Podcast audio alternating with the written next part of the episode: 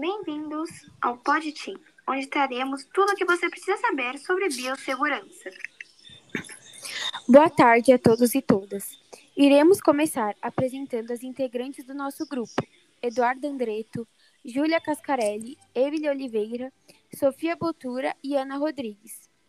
As apresentadoras do dia sou eu, Sofia e a Júlia. E no PodTeam de hoje iremos abordar o tema Equipamentos de Biossegurança. Em 1970, os primeiros manuais referentes a medidas de segurança e controles de infecção em ambientes hospitalares foram desenvolvidos. E após este ano, foi criado um manual que descreve técnicas de isolamento e proteção para pacientes com infecção e doenças transmissíveis. As precauções são utilizadas sempre que surgem novos patogênios. O objetivo destes manuais é aumentar a segurança por meio de redução de taxas de infecção. Equipamentos de proteção individual e coletiva, EPIs e EPCs, são utilizados como medida de segurança para minimizar ou eliminar a exposição, principalmente aos agentes infecciosos, tóxicos, corrosivos, entre outros. Há diversos tipos de EPIs, como luvas, aventais, toucas, óculos e máscaras cirúrgicas.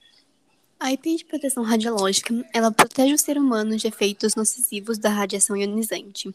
A proteção radiológica em radiologia diagnóstica é quando o técnico opera no raio-x, ele tem que usar no mínimo um monitor individual de radiação. Os equipamentos de proteção radiológica são a proteção de todos que estiverem expostos às radiações ionizantes. O uso desses materiais, eles não podem influenciar os resultados do procedimento. Os equipamentos, eles devem ser classificados em equipamentos de proteção individuais, que são os EPIs, e equipamentos de proteção coletiva, EPCs.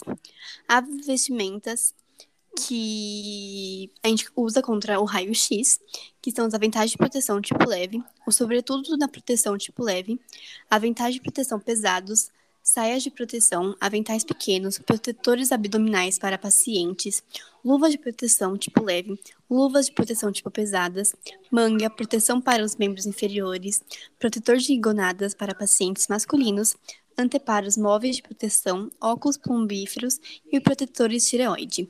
Temos o dosímetro, que é o quê? A dosimetria pessoal, ela determina a exposição de radiação recebida pelo usuário em um determinado período de tempo. A utilização ela é exigida para operadores de equipamentos emissores de radiação em clínicas radiológicas, odontológicas, médicas, indústrias e laboratórios. Se, se absorver radiação ionizante, pode acarretar danos biológicos e deve ser monitorada. De acordo com a legislação vigente, todo indivíduo que trabalha com radiação ionizante deve usar durante sua jornada de trabalho enquanto permanecer em área controlada, deve ter ser trocado mensalmente o dosímetro. O EPC ele é um equipamento de proteção coletiva. A autoclave ela é um equipamento utilizado para esterilização de artigos que utilizam vapor úmido sob pressão para destruir todas as formas de microrganismos. Como ocorre a destruição de microrganismos? Ela ocorre pela coagulação e a desnaturação das proteínas. O aquecimento da água ele tem que ocorrer em um recipiente fechado, atingindo temperatura elevada, mas sem ferver a água. E o vapor que se mantém sob a pressão, ele é um método de esterilização que utiliza o calor do vapor e a pressão. Estufas, forno de Pasteur. O forno de Pasteur é utilizada para a esterilização de microorganismos, podendo atingir altas temperaturas, tendo um longo tempo de exposição para que possa destruir os microorganismos. Lavadora, termodesinfectadora.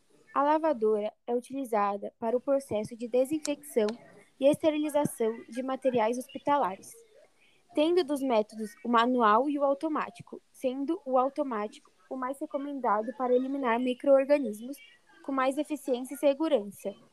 Caixas para descarte de artigos perfuro cortantes.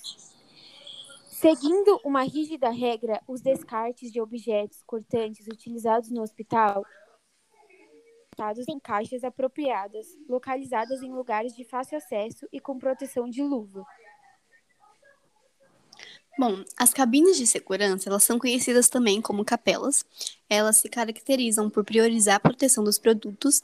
Elas criam um fluxo caracterizado por massa de ar obtido pelo filtro EPA. Esse fluxo ele pode ser tanto vertical quanto horizontal. Os chuveiros de emergência, eles minimizam os danos de acidentes químicos e biológicos. Eles devem ser colocados em lugares estratégicos, ou seja, lugares fáceis para que qualquer momento possam ser utilizados. E temos a lava também, que é um equipamento de proteção para lavagem dos olhos quando se tem algum contato com produtos em laboratórios.